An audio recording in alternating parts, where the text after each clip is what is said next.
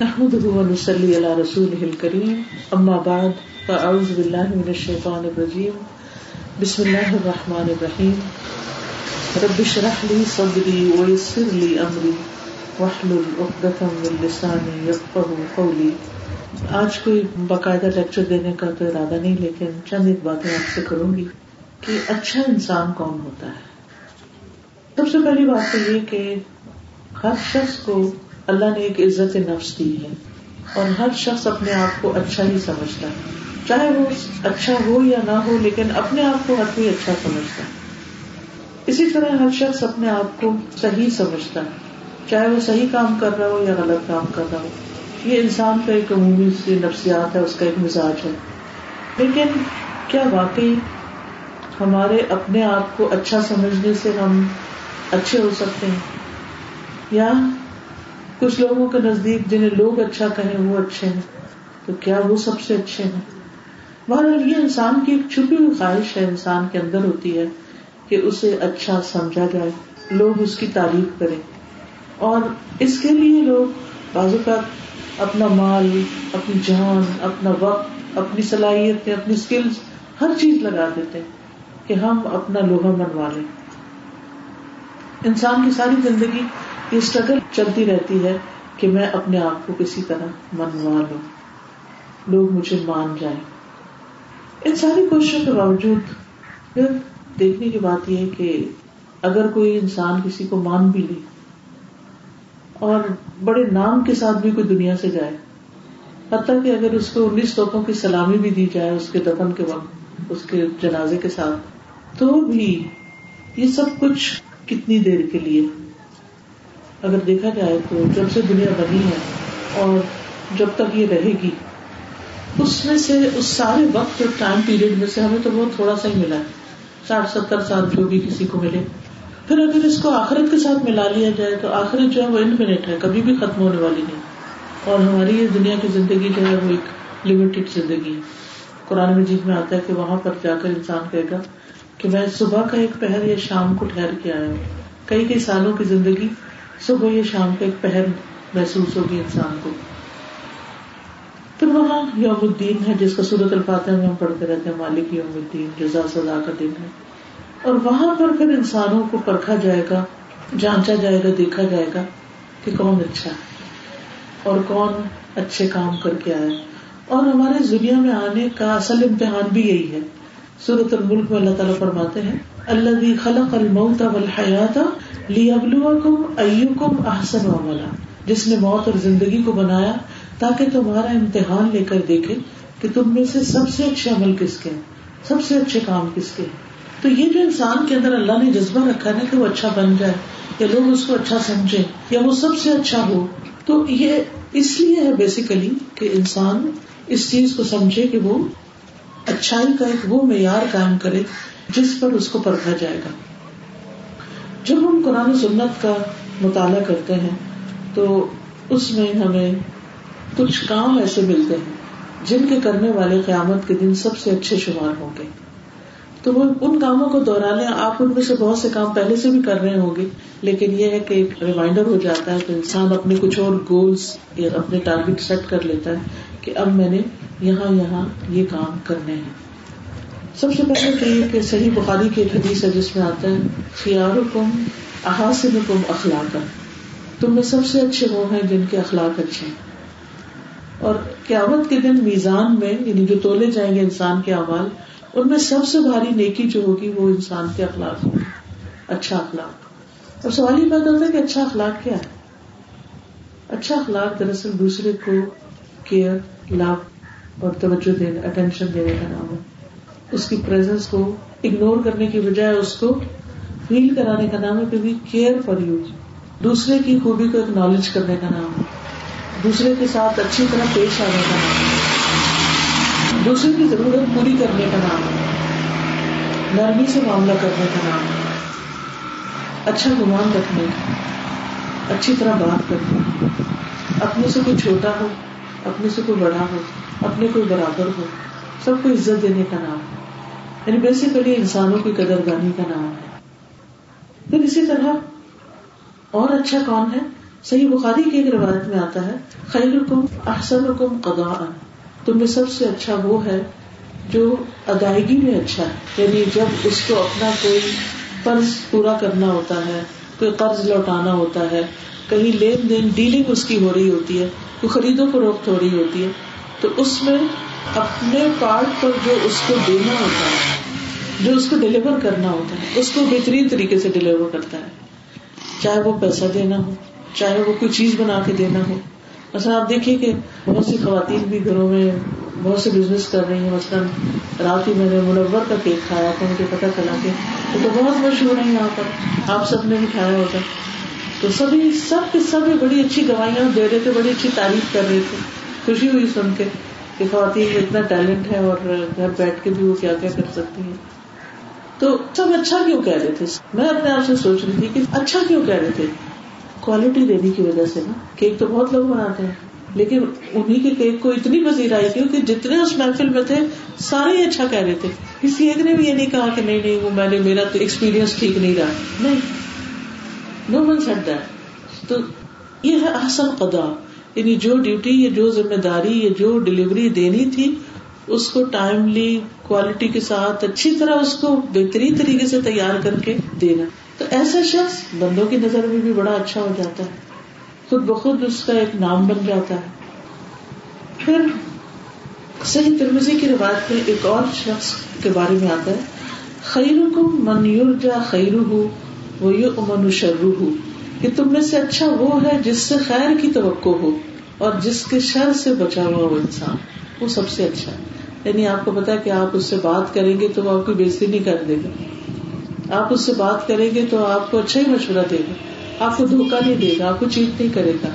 آپ کے ساتھ اچھا ہی کرے گا۔ یعنی جس شخص کا نام سنتے ہی، جس کا خیال آتے ہی آپ کو یہ خیال آئے کہ وہ ایک اچھا انسان وہ اچھا ہی کرے گا۔ تو یہ ہے وہ کہ من یور جا خیر ہو وہ یہ امن شر ہو اور اس کے شر سے امن، کیونکہ ہر انسان کے اندر کسی نہ کسی لیول پر شر ہوتا ہی ہے۔ مثلاً غصہ ہی دیکھ لیں، کون یہ کہتا ہے مجھے غصہ نہیں آتا؟ تو غصے میں ہمارا خیر تھوڑی نکلتی غصے میں ہمارا شہری باہر آتا ہے۔ تو اس وقت ہم اچھے بھلے ہوتے ہوئے بھی کچھ اور بن جاتے ہیں۔ لیکن ایسا شخص جو ہے، جو اچھا انسان ہوتا ہے، وہ غصے کو بھی کنٹرول کرنا چاہتا ہے، جیسے قرآن مجید میں آتا ہے۔ ولکا زمین الغیز ولافین الناس، کہ وہ غصہ پی جاتے ہیں اور لوگوں کو معاف کر دیتے ہیں درگزر کر جاتے ہیں۔ پھر اسی طرح ایک اور حدیث ہے، صحیح ابن حبان کی، اس میں آتا ہے خیر حکم خیر حکم لی ہی تمہیں سب سے اچھا وہ ہے جو اپنے گھر والوں کے لیے اچھا ہے۔ عموماً لوگ باہر تو بہت اچھے ہوتے ہیں۔ اب کئی خواتین کہتے میرا ہسبینڈ اگر کوئی اس سے ملے تو سب کا کتنا اچھا انسان۔ لوگ تعریفیں کرتے ہیں۔ لیکن جو ہی وہ گھر میں انٹر ہوتا ہے تو پتہ نہیں اس کو کیا ہو جاتا ہے لیکن دین ہمارا ہمیں یہ کرائٹیریا دیتا ہے کہ نہیں، باہر تو جو بھی وہ ہے سو ہے، وہ گھر میں کیسا ہے؟ اس کی ڈیلنگ گھر والوں کے ساتھ کیسی؟ اگر وہ گھر والوں کے ساتھ اچھا ہے تو وہ اچھا ہے تو وہ اللہ کی نگاہ میں اچھا۔ ہے پھر اسی طرح ایک اور معیار دیا گیا، ایک اور کرائٹیریا دیا گیا۔ صحیح الجامی کی حدیث میں آتا ہے خیر من اطعمت اور السلام تم نے سب سے اچھا وہ ہے جو کھانا کھلائے اور سلام کا جواب دے۔ بعض میں بتا آپ سلام کرے تو وہ اس طرح اگنور کر جاتے ہیں کہ جیسے انہوں نے سنا ہی نہ ہو۔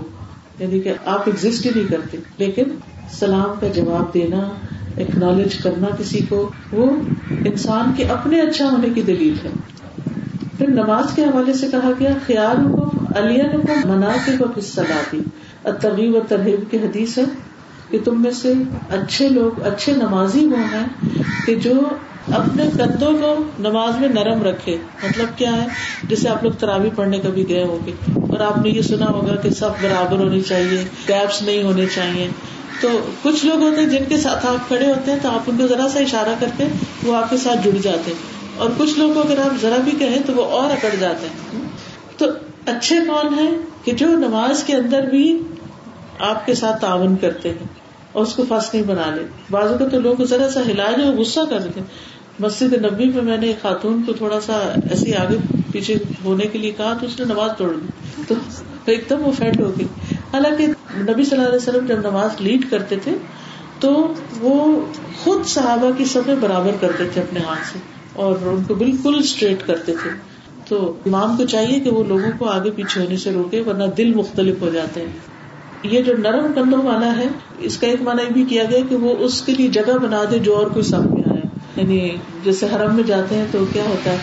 جمعے کے دن آپ صبح سے جا کے بیٹھ جاتے ہیں تاکہ نا آرام سے نماز پڑھتے اتنے پیچھے والے لوگ آتے ہیں اور وہ آ کے گھس کے پیچھے بیٹھ جاتے ہیں۔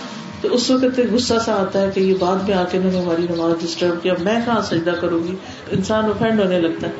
تو ایسے میں کسی کو جگہ دے دینا، اپنا کندھا تھوڑا سا سکیڑ لینا اور اس کو تھوڑی جگہ بنا کے دے دینا، یہ انسان کے اچھا ہونے کی دلیل ہے۔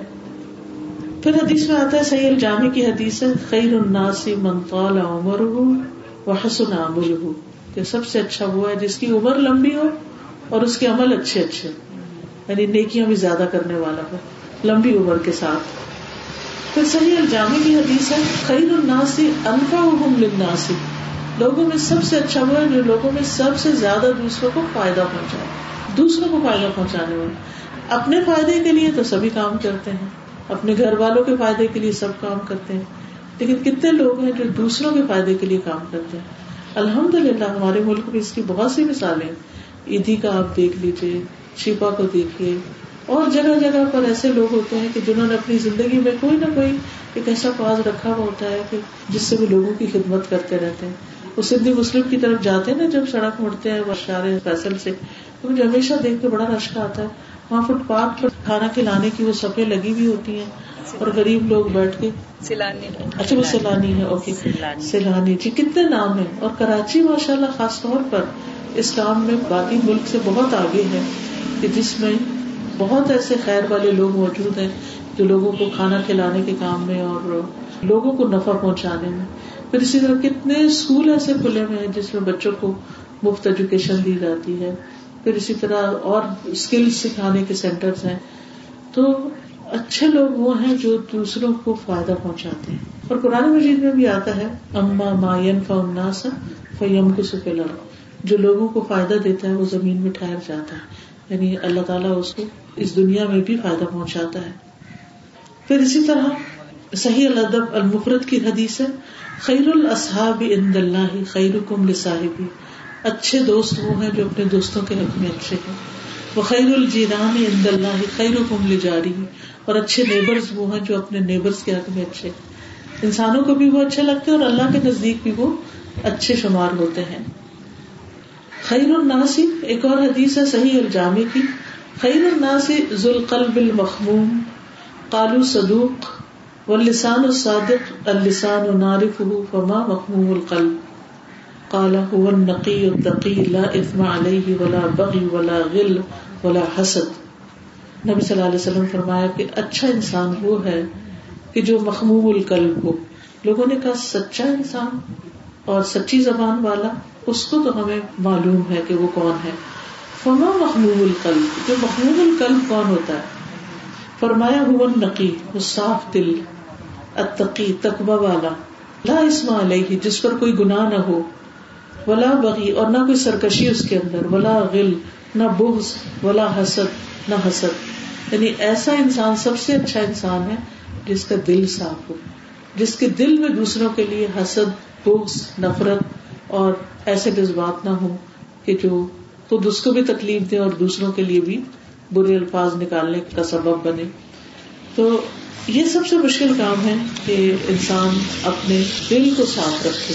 کیونکہ شیطان اس میں ہر وقت تاپ میں لگا رہتا ہے، جس وقت وہ دیکھتا ہے، وسوسہ ڈالتا ہے۔ ہر ایک کے بارے میں، کسی کے بارے میں بدگمانی، کسی کے بارے میں اور اس طرح کے برے برے خیالات۔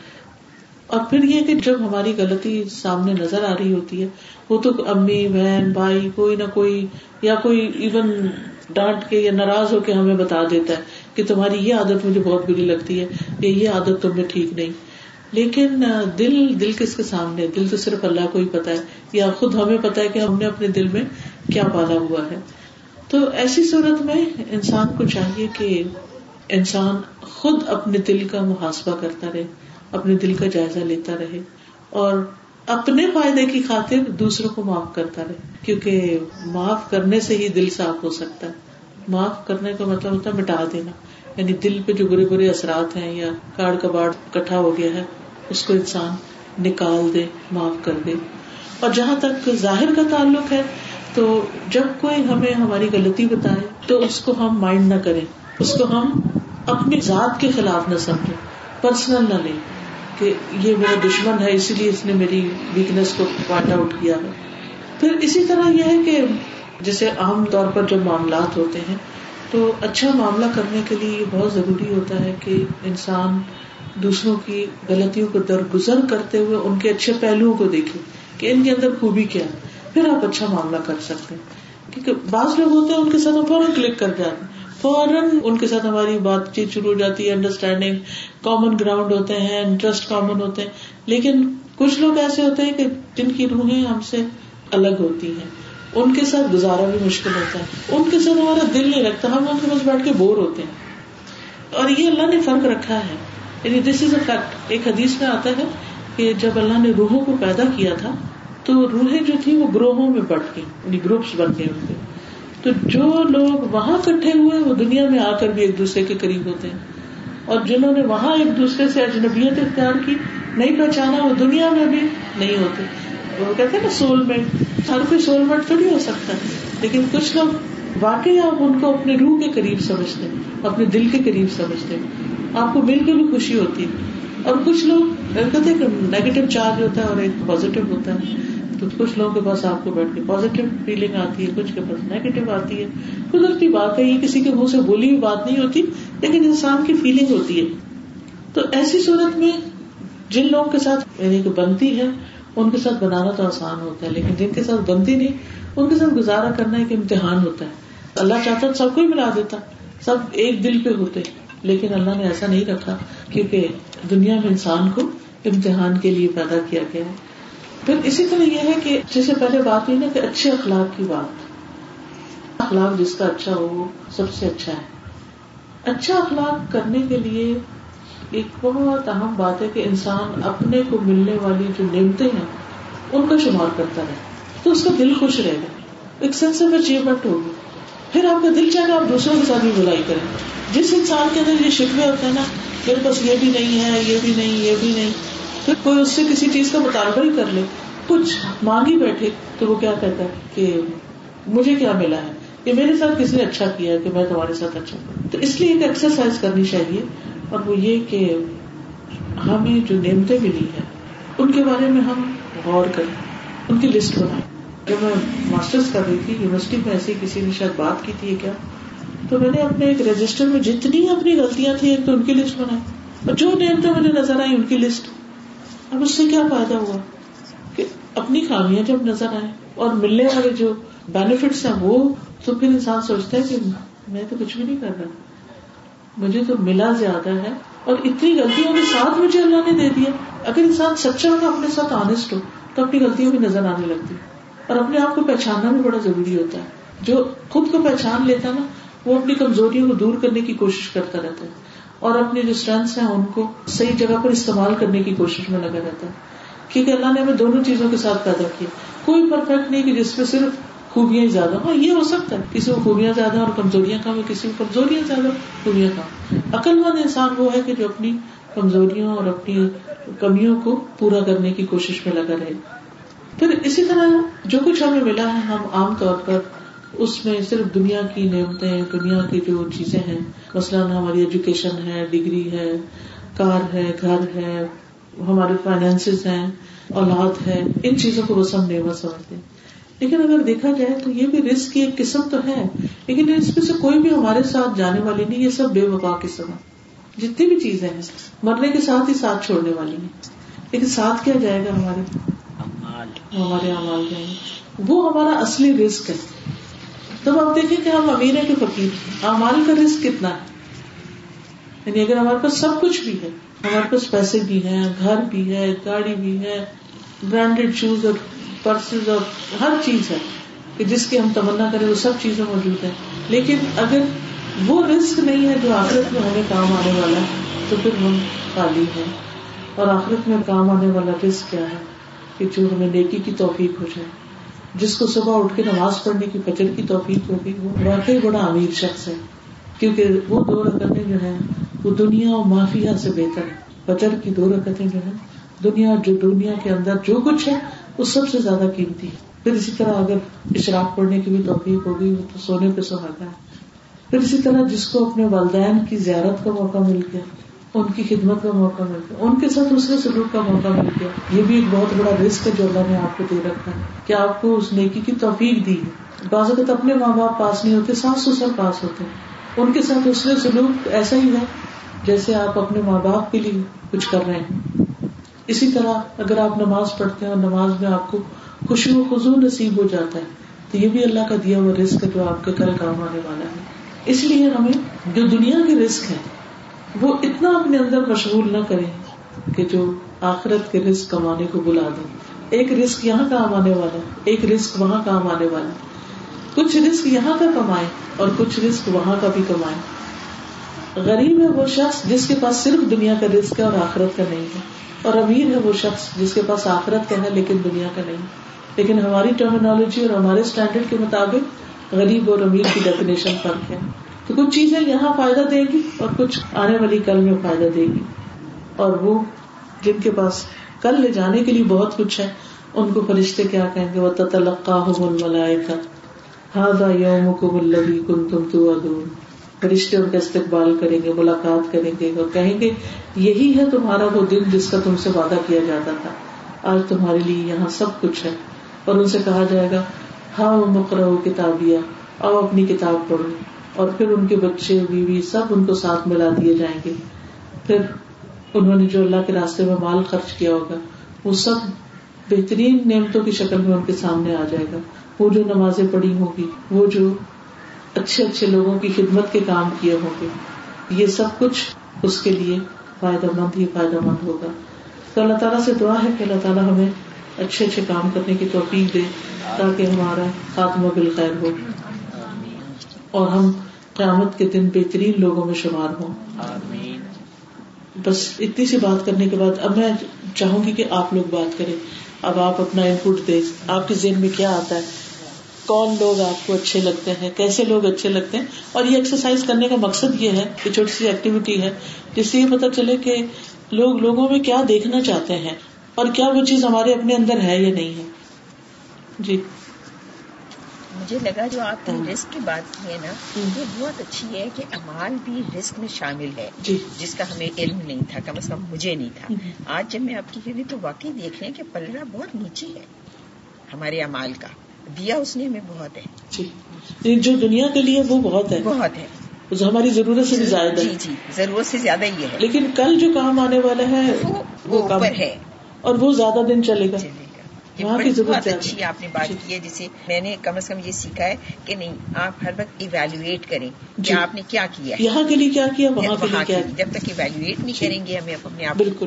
اور جیسے یہاں کے لیے ہم پلان کرتے ہیں وہاں کے لیے بھی پلان کرنا جی۔ کہ کون کون سے کام میں نے اپنی نمازیں پوری کرنی اور جی مرنے کے بعد۔ جی ہاں۔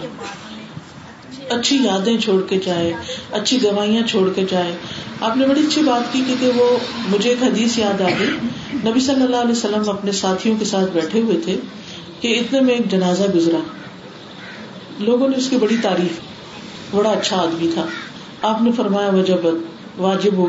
لوگوں نے پوچھا، کیا واجب ہو گئی؟ آپ نے فرمایا، جنت واجب ہو گئی۔ ان اچھی گوائیوں کی وجہ سے جو اس کے حق میں دی گئی۔ اس کے بعد ایک اور جنازہ گزرا۔ لوگوں نے اس کی بڑی برائیاں کی کہ بڑا خراب شکر ہے، مرا ختم ہوا۔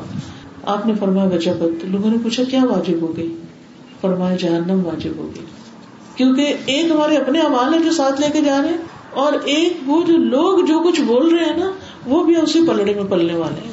وہی جمع ہوں گے۔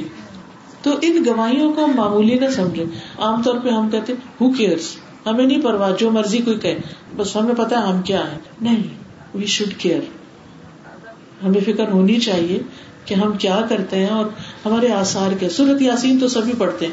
اس میں ایک آیت ہے، انا نحن نحيي الموتى ونكتب ما قدموا واثارهم وكل شيء احصيناه في امام مبين۔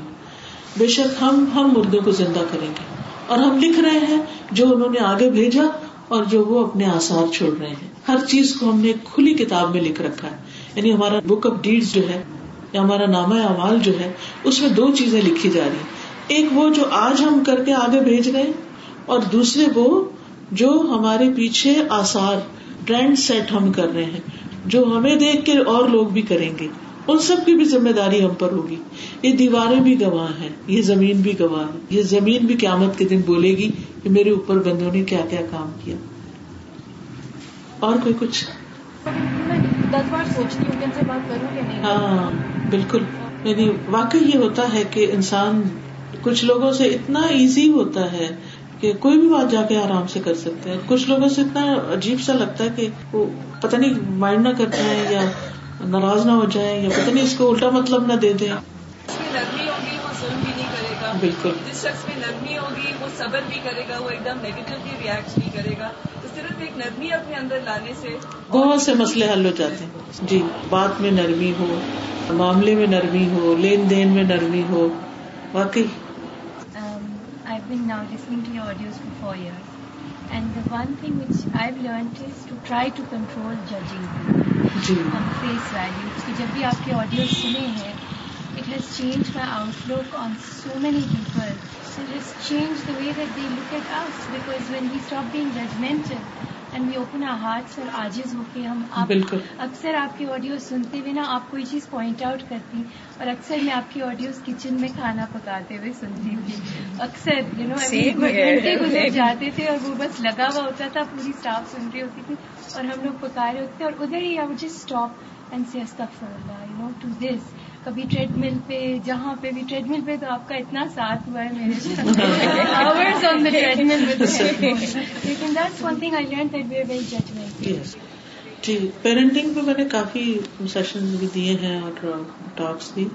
اس میں اپنی پرسنل لائف میں اور جو کچھ پڑھا ہے اور جو کچھ بتانے کی توفیق ہوئی ہے اس میں جو مجھے نظر آتا ہے وہ یہ کہ بچوں کی اچھی تربیت اس وقت ہوتی ہے جب ماں کی اپنی تربیت ہو گئی ہو اور رول ماڈلنگ کے ذریعے جو تربیت ہوتی ہے، اس کا کوئی میچ نہیں۔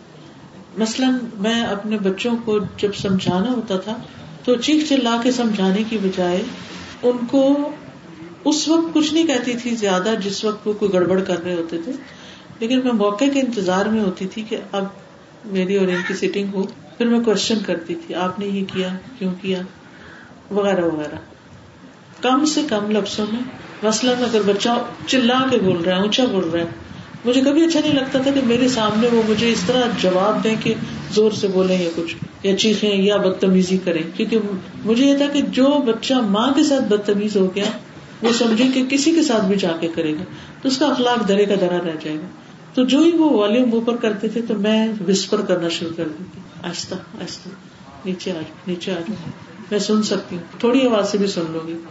تو اس طرح کر کر کے دکھا سب سے پہلے اپنے اوپر اپلائی کیا کہ میں نے نہیں چلانا اور تب پھر ان سے ایکسپیکٹ کیا یعنی جو چیز سکھانا چاہیے وہ پہلے خود کی اور کر کے دکھائی۔ جیسے نماز پڑھنے کی بھی عادت میں نے ڈالی ہے بچوں کو، تو میں نے نہیں کہا جاؤ نماز پڑھو، نماز پڑھنی چاہیے، نماز پڑھو نہیں، آئے نماز پڑھتے ہیں۔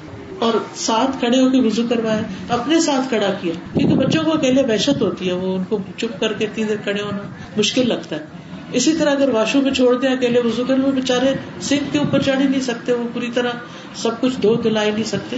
تو ساتھ کھڑے ہونا، کر کے دکھانا، توجہ دینا اور پھر عمل سے سکھانا، یہ اگر آ جائے تو بہت سے مسئلے آسان ہوتے ہیں۔ It's not easy very tough job اسی لیے تو ماں کا رتبہ سب سے زیادہ ہے۔ لیکن یہ ہے کہ جو چیز فائدہ دی، صرف اس کا ذکر کر رہی ہوں آپ کچھ جی جی استاذہ جیسے آج ابھی یہ بات ہوئی پیرنٹنگ کے اوپر بھی اور مدر کے رول پہ بھی، آج آپ نے حضرت عائشہ کی جو کبھی بیوٹیفلی اس کو آپ نے ایکسپلین کیا وہ ساری چیزیں۔ تو مجھے یہ خیال آ رہا تھا کہ واقعی ایک ماں کا رول کتنا امپورٹنٹ ہوتا ہے، وہ کیسے افیکٹ کرتی ہے۔ دو تین دن پہلے مجھ سے کوئی لڑکی آئی اور اس نے مجھ سے بات کی، اس کی شادی کو ٹین ایئرس ہو چکے تو اس نے مجھے کہا کہ ہمارے گھر میں کوئی ایسی سچویشن آئی تو میں نے اس کو، اپنے ہسبینڈ کو کہا کہ اس کو اگنور کرو، ایسا، اس طرح سے جوائنٹ فیملی تو کہتی میرے ہسبینڈ نے مجھے کہا کہ تمہارا دل بہت بڑا ہے اور تم بالکل اپنی مدر کے اوپر گئی۔ وہ جتنی کیئرنگ اور جتنی گیونگ ہے، وہ چیز مجھے تمہارے اندر نظر آتی۔ تو وہ کہتی میں اتنی حیران ہوئی کہ میں نے تو کبھی اپنی ماں کی اس طرح کوئی بات نہیں کی تعریف نہیں کی کچھ نہیں۔ تو وہ کیسے دیکھنے سے جو